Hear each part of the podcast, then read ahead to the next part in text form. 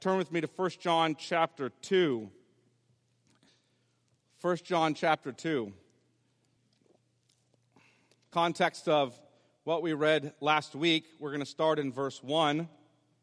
My little children, I am writing these things to you so that you may not sin. But if anyone does sin, we have an advocate with the Father, Jesus Christ, the righteous. He is the propitiation for our sins, and not for ours only, but also for the sins of the whole world. And by this we know that we have come to know him if we keep his commandments. Whoever says, I know him, but does not keep his commandments, is a liar, and the truth is not in him. But whoever keeps his word, in him truly the love of God is perfected. By this we may know that we are in him. Whoever says he abides in him ought to walk in the same way in which he walked.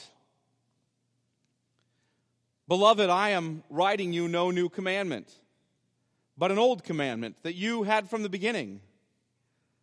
The old commandment is the word that you have heard. At the same time, it is a new commandment that I am writing to you, which is true in him and in you because the darkness is passing away and the true light is already shining. Whoever says he is in the light and hates his brother is still in darkness. Whoever loves his brother abides in the light, and in him there is no cause for stumbling. But whoever hates his brother is in the darkness and walks in the darkness and does not know where he is going because the darkness has blinded his eyes. Let me pray. Father, we ask that your spirit would be at work in us as we consider and examine your word, that your spirit would examine us. We ask that you would give us eyes to see and ears to hear what your spirit is saying to the churches through your apostle John in this epistle he wrote to the early church. Father, we pray that we would understand that your word is breathed out by you, that what we're reading here is not the words of man, but the words of God ultimately. It's as if you've rendered the heavens and you are directly speaking to us in your word, and it has authority and sufficiency and clarity, and it's necessary for us. And we pray that as we consider it, you would turn on the lights in our dark minds and you would give us understanding. You would cause repentance in our hearts, that you would save those who are not saved, and you would bring us that are saved, those who know you, into a greater understanding of you, a greater relationship with you. You would be honored in our lives. Cause us to love in the way your Son is loved, in the way you have loved. Pray this in Jesus' name. Amen. Well, last week I said I was going to start a series of heart checks, if you will, from First John, a series of tests of true faith from First John. We've been walking through this letter, and I wanted to point you to these as John does. I think he gives several tests, particularly in chapter 2, but even beyond that, of true faith. And the reason that we are doing this is because John wants us to know and be certain that we are Christians. It's why, when he starts off in chapter 2 and verse 1, he says, My little children, I'm writing these things to you so that you may not sin. But if anyone does sin, we have an advocate with the Father, Jesus Christ the righteous. He is the propitiation for our sins, and not for ours only, but also for the sins of the whole world. But how do I know that Jesus is the propitiation or wrath bearer for my sin? How do I know that Jesus is the advocate, the one who comes alongside of me? How do I know that Jesus is mine and I am his? How do I know I know him? And John is laying out these tests. He's saying, listen, there are false teachers all out there in the world. And these false teachers who have come out of the church and out there are trying to confuse you. They're teaching you about a false Jesus. And the problem is when you don't have the Jesus the apostles have, then you don't have the Father the apostles have, and you don't have a right understanding of man that the apostles have. You don't have a right understanding of sin that the apostles have. You don't have a right understanding of salvation that the apostles have. You don't have a right understanding of the Christian life that the apostles have. And then what happens to you in that is you're so confused and your theology is so messed up that you constantly lack a joyful assurance or confidence in your salvation in the one who came to save you. And so I want you to know that you know him. And so I'm giving you tests to know that you know him. He wants us to know that we're, we know Jesus and are united to him by faith, and he gives us tests of true faith. And there are several tests here. Um, I broke them down following really uh, a famous pastor who's now died, a British theologian named John Stott, who talks about the moral test. Are you keeping the law? The social test. Are you loving your brother? And then the doctrinal test. Do you believe the right things about who God says He is, about who Jesus has revealed God to be? Those three tests. Last week I talked about the first one, or the moral test, as a vertical test, i.e., do I love God? And how do I know if I love God? I know I know Jesus if I love God, so how do I know if I love God? Well, it isn't generic. I know if I love God based on whether or not I keep His commandments. If I have a ongoing, growing pattern of delighting in God's word, delighting in God's law, and wanting to obey Him, then that's a sign that I know Jesus. This gives us not a sense of doubt, but a sense of confidence and assurance. For those who are exceedingly introspective, I'm sure some of you are in here, right? You're really introspective and you're always recognizing all that's wrong with you. Anybody in here like that? I, am glad I don't have that problem. yeah. I, I want to caution those of us who tend to be exceedingly introspective. I, I, I really don't have that condition to the degree that some friends do by the grace of God. But I want to caution you that the path, that the purpose of these tests that John is giving, sorry, are not to cause you en- to endlessly navel gaze and doubt your salvation. That's not what they're for. They're not for you to go home and just constantly introspect on who you are. They are tests that are given to you to examine yourself, to extrospect, if you will, to ask the question, Am I looking to Jesus? Because Jesus saves me, not me. And they're tests that cause me to ask, Am I looking to Him? And they give me a joyful assurance then that Christ is mine and I am His. And in an era when there are so many competing voices preaching a different Jesus, John wanted the first century church to know and trust the Jesus whom the apostles knew and trusted. And by the superintendence of the Holy Spirit, in God's wisdom, God breathed out this word through John so that we would know the Jesus whom the apostles knew and trusted. So that we would be able to silence the competing voices with regard to Jesus, with regard to God, with regard to what he wants from us. And the Holy Spirit has done this great work for us. And so today we're going to apply a heart check, if you will, a second heart check. Last week I said we were looking at a moral test or a vertical heart check. Today we're looking at a, a social test, really more of a horizontal heart check. What does your love for your brothers look like? Are you loving your brother? Is your heart rightly directed toward your brother? And as we look at really God's command to love your brother, I want to establish two truths regarding this command. Okay, here they are. The command to love your brother is not a new command. That's the first point. And I'm going to explain that in a minute. The command to love your brother is not a new command. You hear that? First point, I want to establish the truth with regard to loving your neighbor on this test. Here's the second part. The command to love your brother is a new command. Are you losing your mind? No. I'll try to explain that to you. So, the first point, the command to love your brother is not a new command. The second point, the command to love your brother is a new command. Well, what is it? I'm not suffering from schizophrenia. This is right in the text.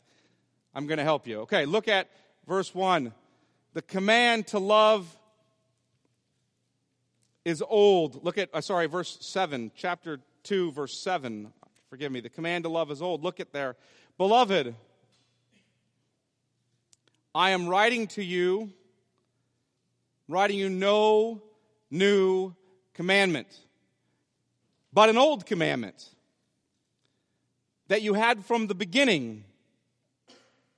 The old commandment is the word that you have heard. That, that phrase, an old commandment you had from the beginning is, as I said at the beginning of John 1, it's that, that Greek phrase, op arche, from the beginning. That word arche is what we see in John 1 1. In the beginning. In arche, ein logos. In the beginning was the word. And now we have in John, 1 John 1, 1, that which was from the beginning, which we heard, which we've seen with our eyes, which we've looked upon and touched with our hands concerning the word of life. In the beginning was Jesus. And in the beginning was an old command. From the time God created us, He gave us a command. And this command He's writing about is the command to love one another that existed from the beginning. God has always loved us. Do you know that? Why? Because He is love. It's what First John and chapter 4 and verse 8 tells us. Anyone who does not love does not know God because God is love. In other words, to ever have known God, you must love because God is love. And that's been true from the beginning. From the time He created Adam and Eve, they must love because God is love. That is who he is in his character. God is and always has been love. Now, there's content to that I'm going to talk about. I, I remember watching um, Touched by an Angel back in the 90s. Anybody else watch that? I know, it sounds terrible. I, um, I had bad theology at one point in my life, and I watched Touched by an Angel, and I, and I, I will admit now I liked it. Um, don't hold it against me. It was the 90s. but I remember the angel played by Roma Downey. Yeah, I, remember her name, right? And I remember a scene when she told a person, they were talking about why did God create us? And, and some of you, did anybody else watch that show? Am I the only one guilty of that stupidity? Okay, good. Some others joined me in it. All right, good.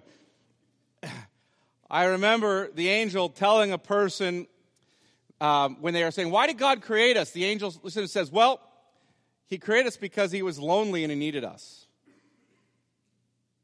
Because he was lonely and he needed us. And I remember being taken aback by that statement because I thought to myself, I'm pretty sure that's just blatant blasphemy. Now, I, I picked that up even as a regular watcher of Touched by an Angel. And, and listen, God did not create us so he could experience love. He was not eternally lonely. He was eternally in a loving, joyful, self giving relationship between the Trinitarian members of the Godhead, the Father and Son and Holy Spirit. This means he did not need to create to somehow complete himself. He isn't the other half on the Jerry Maguire movie. You complete me. He didn't look down at Adam and say, You complete me. He was complete already. He was not lonely without us. He did not need us. He is not improved by us. When we talk about glorifying God, we don't mean improving Him, we mean reflecting the truth about Him pleasing Him and reflecting the truth about Him. We're not adding to Him. God has no need. He is not a needy God who created people selfishly for the purpose of finally having someone to make himself feel better. God has no need. So why did he create? Why did he create Adam and Eve? Because he is self giving by nature. Do you know what a self giving, all loving God does? As he says, I want to create creatures just so they have the privilege in sharing in my love and glory. For their sake. I don't need them. I'm going to create them and give them, out of love for them, the privilege of sharing in my glory. Thus, he created us to share his glory and to share his joy. He created us out of the overflow of His love. He is self giving by nature. And I say all this because I want to emphasize that the command to love is not new to Christians because it is inseparable from who God is. God is love. He always was, He always is, He always will be love. Thus, God's people, as His image bearer, those, those who bear His image or reflect His, the truth about Him back to Him, we have always been expected to love. In fact, God commanded His people in the Old Testament to love God and to love their neighbor, didn't He? Thus, the command to love is not a new commandment.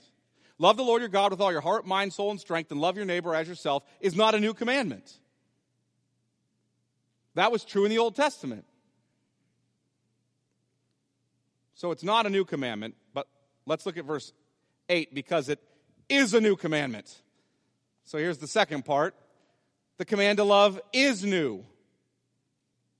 Verse 8 At the same time, notice that phrase, at the same time, it is a new commandment that I am writing to you. What is it, John? Is it an old commandment or a new commandment? Yes. It is a new commandment I'm writing to you, which is true in him and in you, because the darkness is passing away and the true light is already shining. So now John says the commandment is new. So what does he mean that it's new? In what sense is it new? Because we have to ask, what he's saying is, in one sense, this commandment isn't new, but in another sense, it is new. It's like buying, um, this is a really bad analogy, so don't let it go any further than it needs to, okay? It's like buying a used car. It's new to you, but it isn't new. So there's one sense in which it is new, and there's one sense in which it isn't new. Don't take that used car analogy any further than that. So, in what sense is it new? There are at least two important aspects, at least two important aspects in which the command is new. Here's the first one it is new in the sense that it finds deeper ethical meaning in Jesus. It's new in the sense that it finds a deeper ethical meaning in Jesus. What do I mean by that? It's new in the sense that Jesus says it is in John 13 34. Keep your hand there in 1 John 2 and look over at the Gospel of John and chapter 13. Because Jesus references this new commandment. And look at verse 34. John chapter 13 and verse 34. A new commandment I give to you. What's the new commandment? That you love one another. Now, now catch this. Just as I have loved you, you also are to one, love one another. So you're not just to love one another with all, or to love God with all your heart, mind, soul, and strength, and love your neighbor as yourself. There's a newness to this command, to this old command. Now it's being ratcheted up. You're to love one another as Jesus loved you. Now, what's he talking about? How did he love us? What's this new, deeper understanding in Jesus of love? How did he love us? Chapter 15 and verse 12. John chapter 15 and verse 12. This is my commandment that you love one another as I have loved you. And how is that? Greater love has no one than this that someone lay down his life for his friends. So, how has Jesus loved us? How has he ratcheted up? It's new in the sense that Jesus loved us by laying down his life for his friends.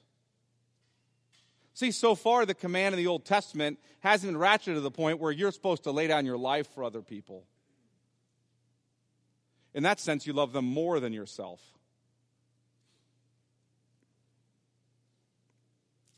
It's in this new sense that Jesus loved by laying down his life for his friends. Now look at 1 John chapter 4 and verse 10 because this is defined after God is love and we'll come back to this passage obviously. And this is love. Not that we have loved God, but that he loved us and sent his son to be the propitiation for our sins. Here in his love, not that we loved God. We didn't do something to love God that caused him to respond in love to us. We didn't love him first. He loved us first. He loved us and he sent his son to be a wrath bearer, a satisfaction, to go to the cross for our sins, to lay down his life for us. That's love. Showing kindness to others at great cost to self. In fact, showing kindness to others at total cost to self. Brothers, notice what he does in verse 11, or beloved, if God so loved us, we also ought to love one another. How? Like this. In laying down our life for people, as Jesus did. But I do not want you to only understand this command to love as being a new, sense, new in the sense of a deeper moral command, if you will. Because John is not only saying that God's old command to love, he is not only saying that God's old command to love has been made new by the fact that Jesus, if you will, ratcheted up the stakes on the whole thing. I would say that's included, but I think he's saying something even more profound. And, and that's really the second thing I'm getting at here and understanding love. And, and that's that it's new. Love is new in the sense that it's already, here, here's the second way it's new it's new in the sense that it's already fulfilled in Jesus and in you. This command to love is new in the sense that it's already fulfilled in Jesus and in you. Now that's, that's a strong statement. Where do I get that from? Look at 1 John 2 8. Again, at the same time, it is a new commandment that I'm writing to you. Now, notice this phrase, which is true in him and in you. This new commandment I'm writing to you is true in him and in you. What does that mean? What does it mean? It's true in him and in you. John is saying that this is a new commandment in the sense that it is true in Jesus. In other words, what he's saying is that Jesus has kept this command to love. Jesus loved as God loves. Jesus loved the Lord as God with all his heart, mind, soul, and strength. He loved his neighbor as himself. He loved to the point of laying down his life for others on the cross. Jesus did that. Jesus fulfilled the command that Adam failed to keep, that Israel failed to keep, that we failed to keep. This command is new in the sense not only that it's ratcheted up because you laid down your life for others like Jesus did, but it's new in the sense that it's finally been kept in Jesus. He kept it in our place. But it's also new and there's, there's really more here, John says, because he says it's not only true in him, but it's true where? In you. What, what does that mean that it's true in us? Jesus, I want to take this further. Jesus is now resurrected Jesus is now ascended to the right hand of the Father, and he dwells in us by the Spirit. Thus, this command to love is true in him because he kept it fully, and it's true in us because the Holy Spirit has united us to him through faith. So that what's true of our Messiah, of our head, is true of his people, of his body. And this means that I have been declared to be just, declared to be righteous, and I'm legally credited with the love with which he loved. Jesus' love is counted to me. In Christ, through faith in him, I am declared to be someone who loved as Jesus loved. I, I just want you to stop and let that sit on you for a second. Through faith in Christ, you are declared to be someone who loved as Jesus loved. I've also been made new by the Spirit of Christ, and I'm empowered to love as Jesus loved.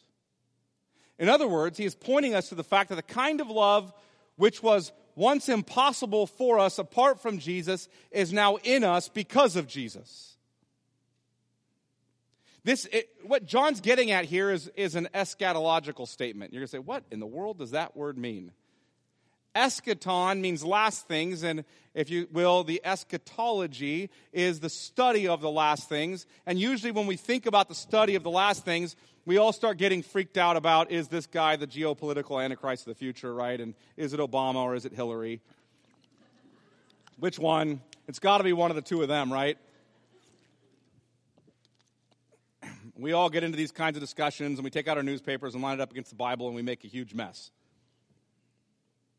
But when I'm talking about the fact that it's an eschatological statement, I'm saying something a little bit bigger than that. Whenever you read a book, you start at the beginning, right? And you start to read the story and you realize this story is leading somewhere. It's leading to a conclusion, to an end. So it has a direction from the beginning to the end. And so when I say it's an eschatological statement, I'm saying it's a story that's leading to an end, to a fulfillment. Jesus has stepped in in a moment of salvation history and accomplished something that was never true before that moment. See, God created Adam and Eve in the garden to live in his place or in his presence, under his rule and blessing, as his people. He created them for that, to love one another, even as he is loved. And Adam and Eve sinned and failed to fulfill that command. And so God cursed all mankind. But he made a promise that there was one coming. There was one coming who would succeed where Adam and Eve had failed. One who would be the final Adam, the second Adam, if you will. One who would come and do perfectly what Adam failed to. One who would come and do perfectly what Israel failed to. One who would come and do perfectly what we failed to. And that one came, and his name was Jesus. And we're, what's he doing?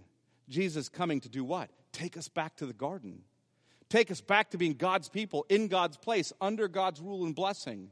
But what's amazing is when we get to the end of Revelation, we find out that we're back in the garden, and it's so much better than the garden was. So much better. It can never be lost again. It's an eternal resurrection and glory with Christ that can never be taken from us. The second Adam is so much superior to the first Adam. And what John is doing here is he's saying, I want to tell you, I'm giving you a statement about our place in God's story of salvation. He's saying that a new age has dawned in human history that the law keeper has finally come, that the one who loves as God loves has finally come. He's arrived, and because he's arrived and he loved well in your place, that is not only now true in him, but it's true in those of you who are his people who are united to him by faith. You were united to Adam in a fall and sin like his, and united to Christ in a resurrection and a life like his. John is saying that a new age has dawned in human history. God's command to love as he loves has been kept by Jesus and is now able to be kept by us. See, as Adam, as those fallen in Adam, we walked in dark, darkness, didn't we? As those fallen in Adam, we are naturally selfish. Our hearts are, as Luther has said, curved in on themselves. We could never love in a self giving way as God does because we're not in the light as God is. We're in darkness in and of ourselves. But in Christ, a new day has dawned. A new age of the Spirit of God has been ushered in. We are now those who are in the light and thus can love as He loved. Look, look at the last part of John 2 8 just to confirm this. I'm writing this to you, which is true in Him and in you, because the darkness is passing away and the true light is already shining. See, thus, if we're in Christ, we're born again. We're in the light as He is in the light, and our hearts have been changed. We now love the brothers as He does. Our hearts are now capable of loving as God loves, not out of selfish motives, but out of self giving motives. I can love my kids in such a way that when they disobey, I don't have to face the fact that I'm going to just go com- or come completely undone in defeat, completely distraught, that they have not loved me back the way I loved them, that they have not shown me the, the kindness and respect that I showed them. But I can continue to love them rather than turn against them because I never loved them that way for my sake in the first place. I love them that way for their sake. Same thing is true with my spouse we sit around and demand our rights with our spouse. I'll do what's right and I'll love you once you do what's right and you love me. Listen, that's fine for the old self-centered man who only loves when others love him, but it is not okay in Christ. Christ loved when we did everything to oppose him, everything he hates. When we put him on a cross and killed him, he still loved us. He gave himself for us. And we, brothers, are also to love one another in the same way. And that's possible in Christ. It's true of us in Christ if we trust Him. And He has not only made it true of us legally, but He's making it true of us experientially as He has changed our hearts and given us new life and given us the ability to love in that way. 1 John 2 9 through 11 makes this clear. Look at verse 9. Whoever says he is in the light and hates his brother is still in darkness. See, you can say you're a Christian all day long. But if you hate your brother, you're not in the light, you're in darkness. Your Christianity is a sham. It's a sham. And by love your brother, I don't mean love them when they do what you want. Love them when they ring the bell the way you want them to, by showing up when you want them to show up, by doing the things you want them to do, by talking to you the way that you want them to talk to you. I mean, love them when it's hard. Love them when they're doing everything to oppose you. Love them when they're showing you contempt and hatred. That's what he's talking about. That's what loving your brother is. Any kind of love when they're doing what you want is love for yourself. See, what Jesus says, you know what? You love those who love you, so what? The pagans do that. Everybody loves the people who benefit them. Everybody does. Big deal. Try loving the people who don't benefit you. Try loving the people who oppose you, who revile you, who speak all kinds of things falsely against your name, who sin against you. Try loving them. See, that's how Jesus loved. And Jesus says if you don't start loving like that, if you don't have any of that kind of love in your life, then you can talk all day long about the fact that you're a Christian in the light, but you're a liar. You're in the darkness. It's not true of you. Because if you're in the light, then Jesus has been united to you through faith, and his spirit's at work in you, and he's making you like himself. And if you're not seeing that transformation in your heart, then whatever you call your faith, it's a sham if you call it Christianity. Whoever loves his brother, verse 10, abides in the light, and in him there is no cause for stumbling. You see, he's he's not the one out there causing others to stumble or himself stumbling because he's got the light in front of him. You know what happens? You're walking down a path on a dark night. If you don't have a light, what happens? You trip into sin, in this case, if you will. But whoever hates his brother is in the darkness and walks in the darkness and does not know where he is going because the darkness has blinded his eyes. This is your horizontal heart check. Do you love your brothers? Has your heart turned out to them? And here by your brothers, he's largely referencing the church, believers. Do you love other believers? Do you really love them? If you say in the light, but you hate your brothers, you're still in the darkness. If you love your brothers, then you're in the light and there's no cause for stumbling in you. Isn't that similar, if you will, to what Paul says in 2 Corinthians 5 14 and 15 when he says, For the love of Christ controls us? Because we have concluded this what? That one has died for all. Therefore, all have died. And he died for all. Why? So that those who live might no longer live for themselves but for him who for their sake died and was raised. See, Christ came to save you from self love, not to encourage it in you. He didn't come to bring up your, to bring up your self esteem, He came to crush it. To cause you to stop looking at yourself and start looking to Him and others. We've been saved from selfishness to self giving. We seek the benefit of others at great expense to ourselves. And I want to emphasize this love has moral content. When I say love, love, love, love, love, my concern is what you might be hearing because of the cultural interpretation of that word or definition of that word. What do we mean by love? We live in an age where love seems to be merely a kind of approval of whatever make, makes others happy, right? But the Bible does not define this way, love this way. Love has ethical content in the Bible. Love is not selfish. It seeks the good of others at cost to itself.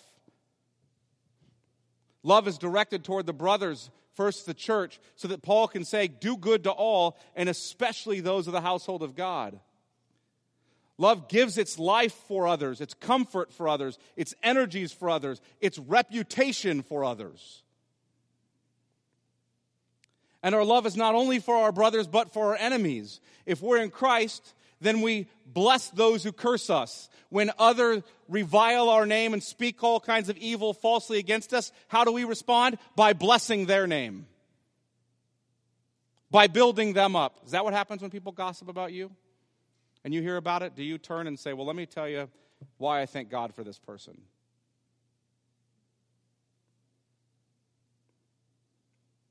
We pray for those who persecute us.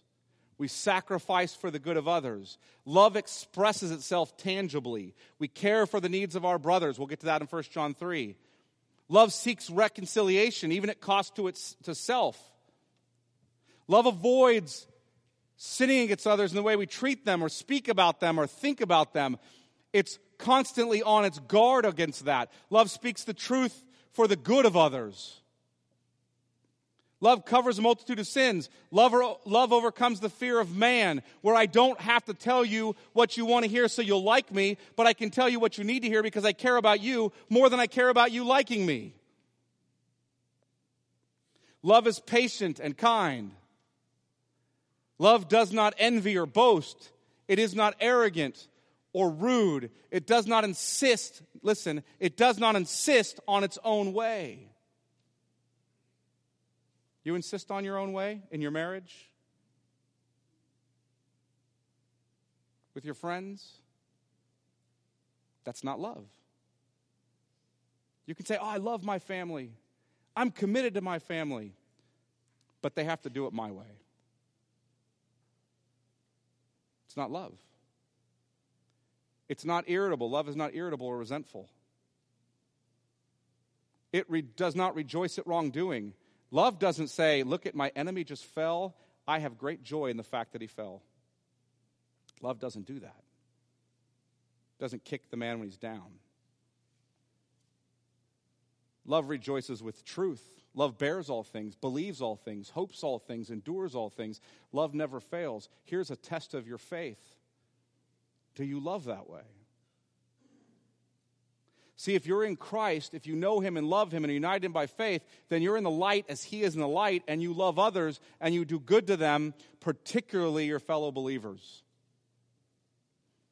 You've been saved from the kingdom of darkness, and you've been brought into the kingdom of His beloved Son. And you will give your life, your money, your time, your blood to proclaim the excellencies of Him who has called you out of darkness and into His marvelous light. So the question is how did you do on the horizontal heart check, on the heart check of the way you love your brother? Well, if you're anything like me, and I'm sure you are because you're human beings, you might think, well, I, am not sure I'm a Christian anymore. After all that, so there's, there's no way, there's no way that I love like this all the time. Well, let me point out one final and important detail in this text because it's incredibly important. Look at verse 8. At the same time, it is a new commandment that I'm writing to you, which is true in him and in you. Now, notice the way this is phrased because the darkness is passing away and the true light is already shining. In other words, John is saying that while the new age has dawned and that it's already true in Jesus and in us, it's also not yet true in us. Because the darkness is still passing away. The darkness isn't quite gone. The new day or new age or the light is now dawning, but it isn't quite the full sun yet. The new covenant age, this era of redemptive history that we've been saved into has begun, but it has not yet been consummated because Jesus has not yet returned. John's point is not that all believers are with, or that believers are without any sin in the way they love others. That's not his point. He's not saying, well, once you are in Christ, you are sinless in regard to your love for people.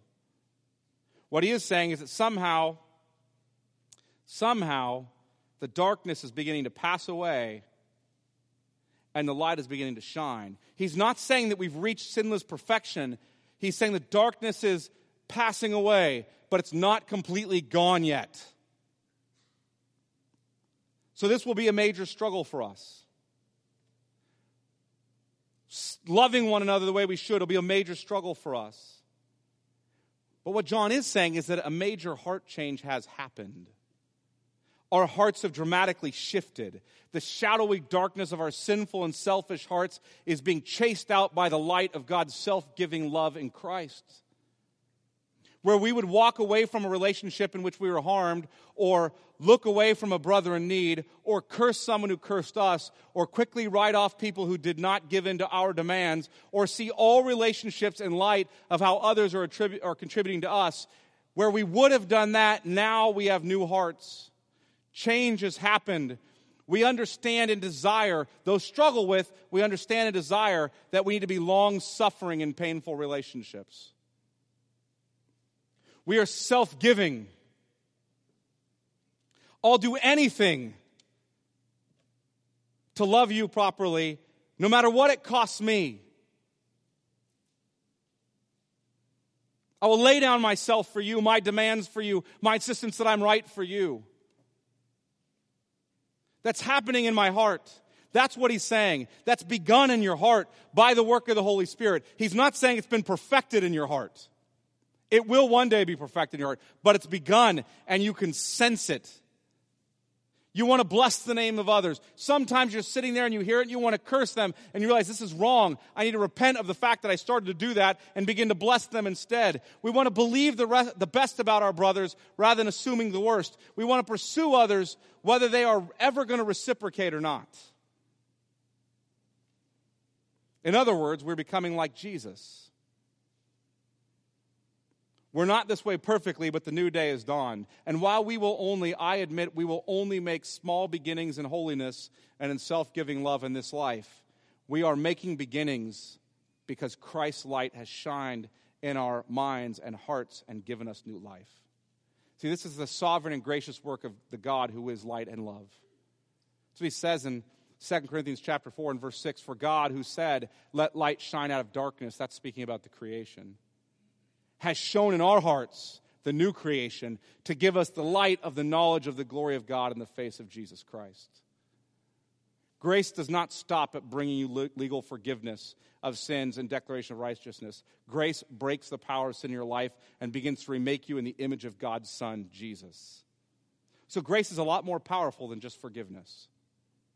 Don't diminish grace, don't demean it as if all it is is some cheap thing that every time you sin, you can appeal to for forgiveness.